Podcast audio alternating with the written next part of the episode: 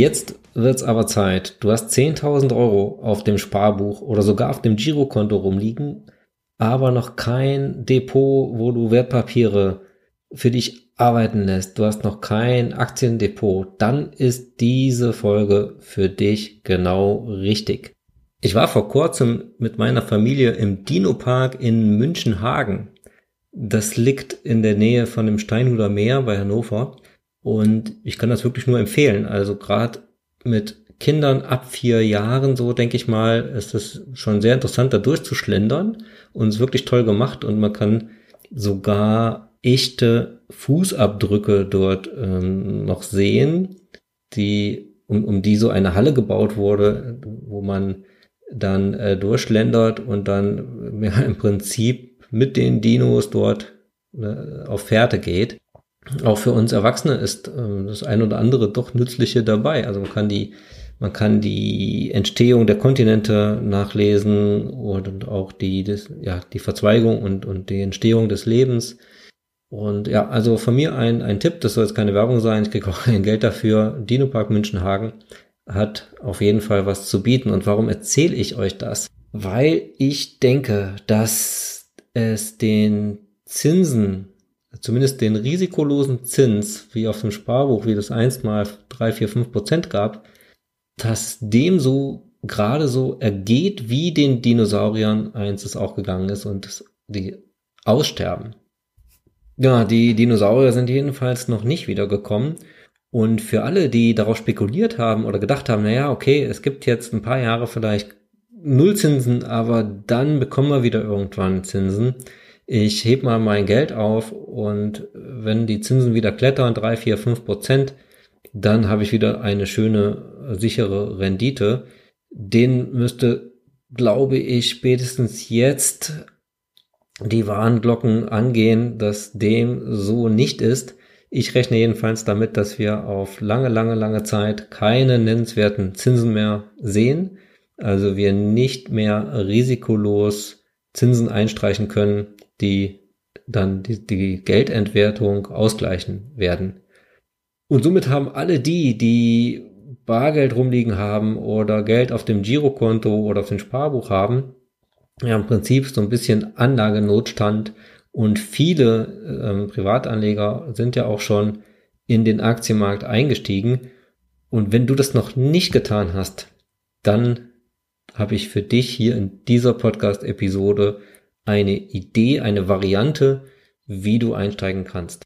Die allererste Frage, die du dir dabei unbedingt stellen musst, ist, sind diese, in meinem Beispiel jetzt 10.000 Euro, wirklich frei? Also kannst du wirklich langfristig, damit meine ich über den Zeitraum von bis zu 10 Jahren, auf dieses Geld verzichten? Hast du eine eigene Immobilie, die Instandhaltungskosten hat in den nächsten zehn Jahren?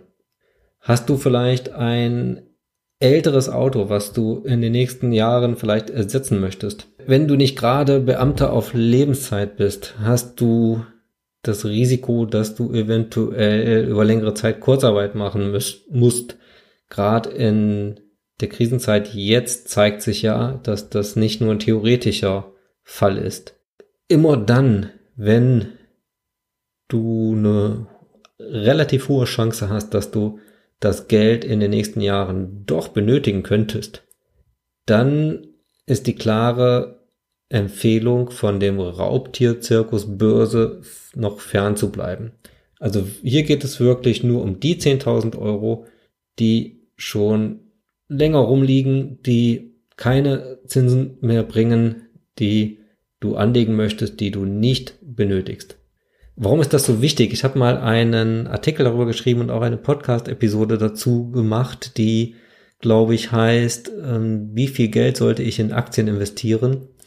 Oder so ähnlich. Da ähm, beschreibe ich das noch ein bisschen ausführlicher. Das große Problem ist nämlich, wenn du das Geld investierst und in zwei Jahren benötigst, aber dann, gerade dann der Aktienmarkt eingebrochen ist, also in einer Phase ist, in der die Kurse sehr schwach sind, ähm, zum Beispiel um 40 Prozent eingebrochen ist und du von diesen 10.000 Euro dann nur noch 6.000 Euro Buchwert hast und brauchst dann genau diese 6.000 Euro, dann hast du 4000 Euro Verlust realisiert, die du auch nicht mehr am Ende wieder bekommst. Und das gilt es natürlich unbedingt zu vermeiden. Wie unser Altmeister Ron Buffett sagt, die erste Regel, verliere kein Geld. Und die zweite Regel, vergiss niemals Regel 1. So, die zweite, der zweite Tipp, den ich dir mitgeben möchte, ist, dass du nicht unbedingt alles in einem Zeitpunkt in den Aktienmarkt investierst. Ähm, das heißt, dass du vielleicht mindestens zwei Zeitpunkte dir auswählst, wann du einsteigst. Der erste Zeitpunkt kann sofort sein und der zweite Zeitpunkt in meinem Beispiel vielleicht in drei Monaten, kannst auch in einem Monat nehmen oder in sechs Monaten. Wichtig ist hier nur, dass du dir einen konkreten Zeitpunkt vornimmst und fest dokumentierst und notierst. Also, dass du wirklich jetzt schon festlegst, wann der zweite Teil investiert werden wird. Wenn du das nicht tust, dann läufst du Gefahr, dass du ja spekulierst, dass du sagst, ja, ich warte noch einen Moment, der Aktienmarkt ist so hoch die Kurse sind nochmal gestiegen, ich will jetzt nicht investieren, ich warte lieber nochmal, bis es fällt und dann läuft dir der, der Aktienmarkt eventuell weg oder die Kurse sind sogar gesunken und du sagst dir dann, ja, ich warte nochmal, das sinkt bestimmt noch weiter, also du spekulierst und auf einen bestimmten Zeitpunkt, der günstig erscheint, das funktioniert aber nachweislich nicht zuverlässig. Also alle, die, die versuchen, günstige Zeitpunkte zum Kaufen und Verkaufen von Aktien zu erwischen, landen am Ende unter der Marktrendite. Das sagt jedenfalls die Statistik. Rein statistisch ist es sogar am besten, du würdest sofort alles investieren. Das hat damit zu tun, oder ist ja relativ logisch, denn in der Tendenz steigen die Aktienmärkte und je früher man eingestiegen ist, also je, je früher man dabei ist, desto mehr Rendite kann man tendenziell mitnehmen. Es gibt natürlich trotzdem schlechte Einstiegszeitpunkte, aber rein Statistik ist es am sinnvollsten, sofort alles zu investieren. Davon würde ich dir aber abraten, ähm, gerade am Anfang, denn wenn man denn das Pech hat, das Top irgendwie durch Zufall zu erwischen und hängt dann sofort mit seinem ersten Depot im Minus und dann macht das Ganze auch keinen Spaß und von daher Variante in zwei festgelegten Zeitpunkten einzusteigen. Ja, wenn denn diese beiden Bedingungen erfüllt sind, also einmal das Geld wirklich frei ist und einmal die Einstiegspunkte festgelegt sind, dann braucht es noch eine Idee, was denn zu kaufen ist oder was man denn kaufen soll, wie man denn einsteigen soll. Und ganz rational und langweilig ist es, einfach den Weltaktienmarkt zu kaufen, also einen weltweiten Aktienindex. Und da gibt es auf jeden Fall zwei Varianten, einmal von MSCI, den All Country World Index, da gibt es einige ETFs drauf, oder aber den FTSE All World, das ist quasi das Pendant dazu, da gibt es auch ähm, ETFs drauf, in meinem Beispiel ist es der Vanguard FTSE All World ETF, damit investierst du in fast dreieinhalbtausend Unternehmen aus den Industrie- und den Schwellenländern. Also wirklich bildest du den, fast den ganzen Weltaktienmarkt ab. Und immer wenn man von diesem Ideal abweicht, also Einzelaktien kauft oder einzelne Märkte übergewichtet, zum Beispiel den DAX kauft, einen deutschen Aktienindex oder ähm, ja, irgend, irgendwas anders macht, als in diesem breiten Index zu investieren, betreibt man im Prinzip aktives Management, also Stockpicking. Man sagt, okay, ich weiß es besser, als der Weltaktienmarkt es anzeigt. Und damit liegt man statistisch gesehen langfristig unter dem Renditedurchschnitt. Das Thema haben wir auch schon durchgekaut, ähm, zum Beispiel in der Podcast-Episode zusammen mit ähm, dem Finanzvisier Albert Warnecke. Und an vielen anderen Stellen kann man weit und breit nachlesen. Ähm, auch bei Gerd Kommer ist ja ein Verfechter des passiven Investierens. Immer dann, wenn man versucht, selber schlauer zu sein, liegt man im Erwartungswert unter der durchschnittlichen Marktrendite. Trotzdem habe ich hier nochmal zwei Ideen mitgebracht, die den Einstieg in den Aktienmarkt so ein bisschen aufpeppen. Und zwar Einmal die Beteiligungsgesellschaft von Warren Buffett namens Berkshire Hathaway ist im Prinzip eine Holding, ähm, die den amerikanischen Aktienmarkt abbildet, also fast nur US-Beteiligung ähm. Die Holding hat eigenes Geschäft, also eigene Unternehmen unter dem Dach und investiert auch in, in Aktien, ähm, in amerikanische Aktien, zum Beispiel in Coca-Cola, Apple, American Express, äh, Bank of America und so weiter. Kann man auch nachlesen. Der, die Idee dahinter ist, dass die Aktie im Moment unterhalb des Buchwertes notiert. Und zwar ist der Buchwert wird ungefähr auf 260 Dollar geschätzt und die B-Aktie, also die für Privatanleger zugänglich ist, die Originalaktie kostet, glaube ich, ähm, ein, 200.000 Dollar ähm, kann man, kann man eher nicht kaufen. ähm, die B-Aktie im Moment 220 Dollar zum Zeitpunkt, als ich den Artikel geschrieben habe, ähm, am 9.9.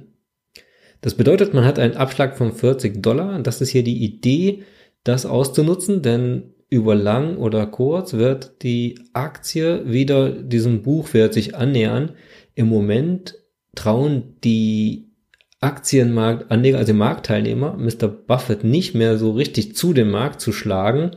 Ähm, ja, Warren Buffett, der zuletzt 90 Jahre alt geworden ist, Happy Birthday, ja, hat in, im, im relativ falschen Zeitpunkt seine Airline-Aktien verkauft, ähm, als sie im, im, im Tief waren. Er hat in der Corona-Krise nicht wie gewohnt, wie sonst immer in Krisen zugeschlagen und gute Deals eingefädelt ja, er ist relativ passiv da geblieben und der Eindruck ist entstanden, als würde Buffett und sein Kompagnon Charlie Munger und das Management äh, ja nicht mal für der Zeit sein. Ich sehe das nicht so. Ähm, ich denke, dass äh, sehr wohl eine Strategie oder ein Plan dahinter steckt und dass wir noch eine Überraschung von Mr. Buffett erleben werden. Und von daher mein Tipp oder ja, eine Idee, ähm, gebe ja keine konkreten Anlageratschläge, aber eine Idee wäre es, diese Situation zu nutzen und einen Teil des verfügbaren Invests in Berkshire Hathaway zu investieren. Ja, und eine zweite Idee, ähm, das Depot etwas spannend zu gestalten, wäre der Touristikkonzern TUI. Jetzt, würde, jetzt fragt man sich, oder ihr, ihr fragt euch vielleicht mit Recht, warum spreche ich hier von TUI, wenn ich doch sonst Verfechter bin des vom passiven Investierens in den breiten Weltaktienmarkt mit Hilfe von ETFs. Das liegt einfach daran, dass ich denke, dass es so gut wie kein Anleger schafft, diese, diese rationale Schiene komplett durchzustehen oder komplett von Anfang an zu fahren. Also nach dem Motto, okay, ich investiere einfach einen Betrag X jeden Monat in den MSCI World fertig also ich, ich weiß selbst von einigen äh, Passivanlegern, dass sie doch auch hin und wieder mal ihr Zockerherz befriedigen müssen und dann auch doch mal wieder eine Einzelaktie oder eine Einzelwette eingehen. Und auch ich habe ja in der Vergangenheit Einzelaktien gekauft und bin erst nach und nach dazu übergegangen, passiv strukturiert zu investieren. Ja, gönnt euch diesen Spaß. Es muss nicht TUI sein, ihr könnt auch jede beliebige andere Aktien sein, äh, kaufen.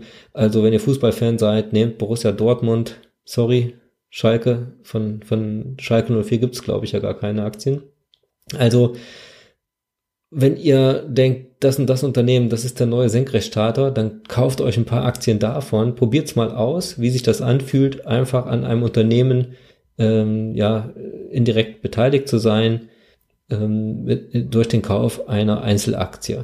Wichtig ist nur, das sollte der absolut kleinste Teil sein von eurem Geld, den ihr in diese Einzelaktie investiert. Damit habt ihr dann sowohl eine Chance, eine gute Rendite zu machen, einen guten Gewinn einzufahren, aber auch das Risiko, dass ihr damit am Ende deutlich im Verlust bis vielleicht sogar im Totalverlust äh, endet. Aber diese Erfahrung mal zu machen, das ist, glaube ich, nicht unwichtig. Und von daher, wenn ihr gerade anfangt, warum nicht mischt einfach mal nochmal eine Einzelaktie dabei mit hohem Chance-Risiko-Profil. Ja, soweit die Idee. Die Strategie dahinter ist einmal nicht das gesamte Geld ausgerechnet im dümmsten Zeitpunkt zu investieren und daher das Investment in zwei Tranchen aufzuteilen. Jetzt kann man die Idee verfeinern, indem man die Strategie verfolgt, dass man TUI zum Beispiel nur dann kauft, wenn sie nochmal deutlich günstiger zu haben ist. Also im Artikel spreche ich von zum Beispiel 3,50 Euro. Man könnte sagen strategisch, ich nehme die TUI-Aktie nur dann mit auf, wenn ich sie nochmal für 3,50 bekomme. Dann kaufe ich 200 Aktien für 700 Euro. Ansonsten ähm, lasse ich den TUI weg. Das könnt ihr auch mit jedem beliebigen anderen Einzeltitel so machen, also so einen gedanklichen Abstauber-Limit zu setzen. Ja, wenn ihr das macht, dann müsst ihr der so einer Spekulation auch Zeit einräumen. Also niemand weiß, wann das Coronavirus in den Griff zu bekommen ist und wann die Menschen wieder vermehrt reisen und ja, wann letztendlich TUI sich wieder erholen wird. Äh, wenn ihr das schon macht, dann müsst ihr auch da äh, Geduld mitbringen und es ist keine Wette dann für die nächsten drei Wochen. Der konkrete Plan sieht dann so aus, dass ihr, also ein, ein möglicher Plan, ähm, ich spreche jetzt hier vom Plan, weil es wirklich wichtig ist, einen ganz konkreten Plan am Ende zu haben. Also nachdem man sich die Ideen zurechtgelegt hat und sich die strategischen Überlegungen gemacht hat, muss man all das in einen Plan gießen, den man dann auch konsequent ausführt. Und ein Beispiel für so einen Plan ist es eben heute oder nächste Woche, also jetzt kurzfristig, einmal den Vanguard FTSE All World ETF oder eben den ACWI zu kaufen für beispielsweise 4000 Euro. Und gleichzeitig Aktien von Berkshire Hathaway, die B-Aktie zu kaufen für 1000 Euro. Dann hätte man erstmal die Hälfte, nämlich 5000 Euro investiert. Dann kann man sich überlegen, okay, ich setze mir den zweiten Zeitpunkt in heute plus drei Monate. Dann habe ich eine konkret, entweder ein konkretes Datum oder eine konkrete Woche, in der ich dann die zweite Tranche investiere. Man kann dann sagen, okay, wenn in diesem Zeitraum, in diesen drei Monaten, die TUI-Aktie nochmal günstig einzukaufen ist, für 3,50 oder darunter, dann kaufe ich 200 TUI-Aktien, liegt dann ungefähr bei 700 Euro, was in dem Gesamtvolumen 7% entspricht. Und im zweiten Kaufzeitpunkt wird dann von dem Rest des Geldes, was dann noch übrig ist, also entweder die 5000 Euro oder falls man bei TUI oder einer anderen Aktie zum Zug gekommen ist, sind es dann noch 4300 Euro, kauft man dann noch für den Rest des Geldes den ETF auf dem weltweiten Aktienmarkt. So hat man am Ende den größten Teil in dem breiten Aktienmarkt. Man hat nochmal etwa 10% in der Holding von Mr. Buffett und man hat circa 700 Euro, wenn man denn zum Zug gekommen ist, nochmal für sein persönliches Lieblingsspekulationsobjekt, mit dem man aber dann auch die erste Erfahrung machen kann, wie sich sowas anfühlt, wenn man so ein Einzelunternehmen im Depot hat. An der Stelle nochmal ganz wichtig ein Disclaimer von mir. Ich gebe ja keine konkrete Anlageempfehlung. Also gerade der Kauf von so einer Einzelaktie ist mit hohen Verlustrisiken verbunden und das ist keine Anlageempfehlung. Ihr seid für euer Handeln selbst verantwortlich und ähm, ja, entscheidet selbst, wie viel Risiko ihr eingeht und was ihr wann kauft oder verkauft. Diese Podcast-Episode soll nur beispielhaft aufzeigen, welche Zutaten eben hilfreich sind, wenn man an der Börse einsteigen möchte und in Unternehmen investieren möchte. Und das ist zum einen eine breite Diversifikation, also nicht alles auf eine Karte setzen, also der Kern sollte wirklich breit angelegt sein und vielleicht auch nicht unbedingt alles auf einmal investieren. Ihr braucht eine Idee oder Ideen und eine Strategie, wie ihr vorgehen wollt und ganz wichtig, der Plan zur konkreten Umsetzung eurer strategischen Überlegungen. Den schreibt am besten auf, wie ihr genau vorgehen wollt und setzt es dann einfach konsequent um. Und das ist eben auch der schwierigste Teil, es wirklich einfach dann konsequent umzusetzen. Und das kannst nur du selbst. Für den rationalen, langfristigen Vermögensaufbau zum Zweck der Altersvorsorge zum Beispiel bedarf es keiner Auswahl von einer Einzelaktie. Trotzdem wie gesagt, gerade am Anfang kann es eine wertvolle Erfahrung sein für euch, einfach mal so ein heißes Eisen im Depot zu haben. Und ja, nach dem Motto, die Kreuzfahrt ist später auch dann entspannter, wenn man mal am Steuer eines Schnellboots gesessen hat. In diesem Sinne, danke, dass du dabei warst. Gib gerne Feedback. Ich wünsche dir ein glückliches Händchen beim Einstieg in den Aktienmarkt und wir hören uns wieder bei der nächsten Ausgabe des Reflection Podcast.